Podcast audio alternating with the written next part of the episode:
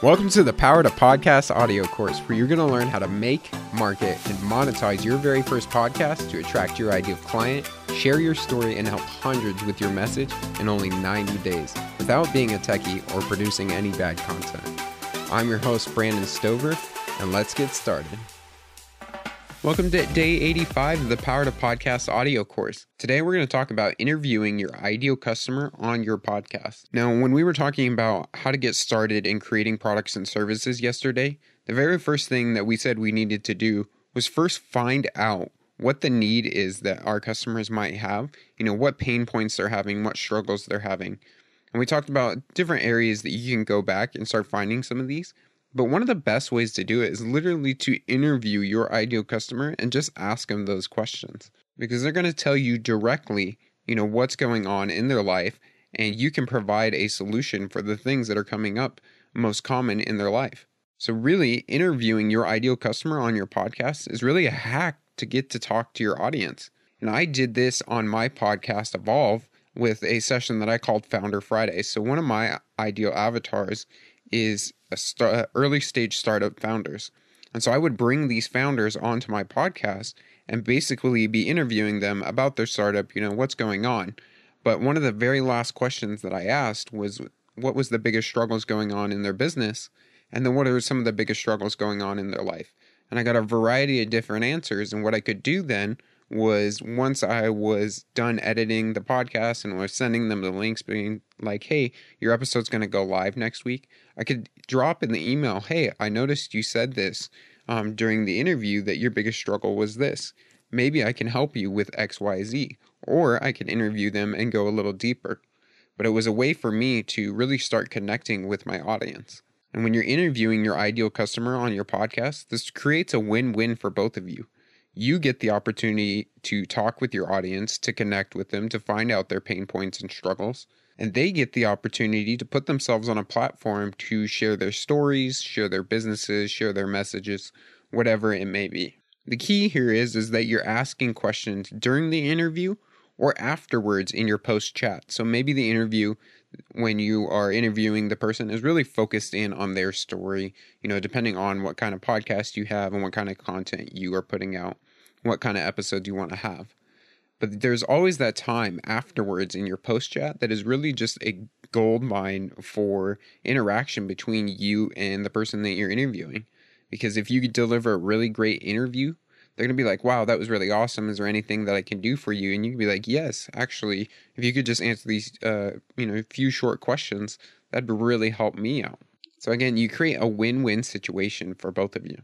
Now, some really great questions to ask during one of these times is what is the hardest part about XYZ? Take one of the problems that you know most frequently come up in your audience and ask them, what is the hardest part about this problem?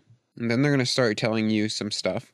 And then you can ask, tell me about the last time you encountered this problem. So here they're probably going to tell you a story or a specific situation and when this problem came up in their life and you know what was going on during that time. Then you can ask, why is this so hard? Why is this problem so hard for you? And they're going to tell you, you know, what it really is about this problem that is making it difficult for them to have it in their lives.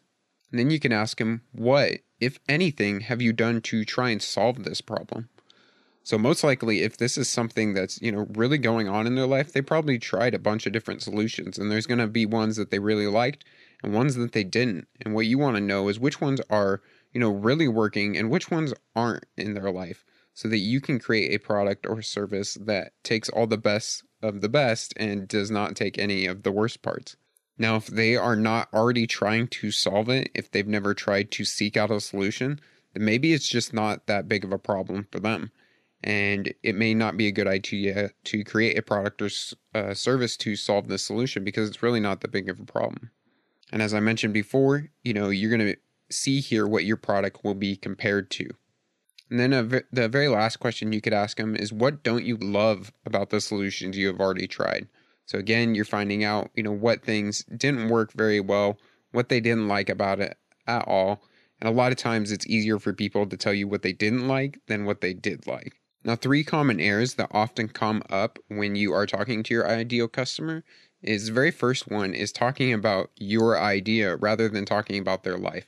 So you should really focus in on what their problems, what their struggles, what's going on in their life, and not so much leading them with the idea or solution that you think they ha- have. You want to understand the problem first and come up with a solution for that problem later instead of trying to jam your solution down their throat. The second common error is taking uh, talking hypotheticals rather than specifics about what's going on.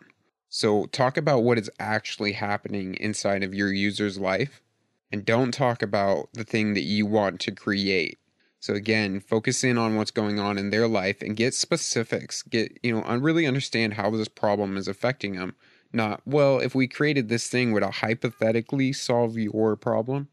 Um, that's a road that you don't want to lead down again because you truly want to understand your ideal customer and what's going on in their life. And that brings me to my third uh, common mistake, which is over talking them and not really listening. Again, this stage is all about listening to them. So have them do most of the talking. You just sit back, you take notes, and really try to understand what they're saying. Tomorrow, we're going to start talking about brainstorming ideas and solutions for the problems that you're hearing and how you can test them. So I'll see you guys tomorrow. Thank you for listening to the Power to Podcast audio course. To get everything you need to make, market, and monetize your podcast in 90 days, including tutorials, resources, templates, live coaching, and even a private community of podcasters just like you, then visit powertopodcast.com and join today.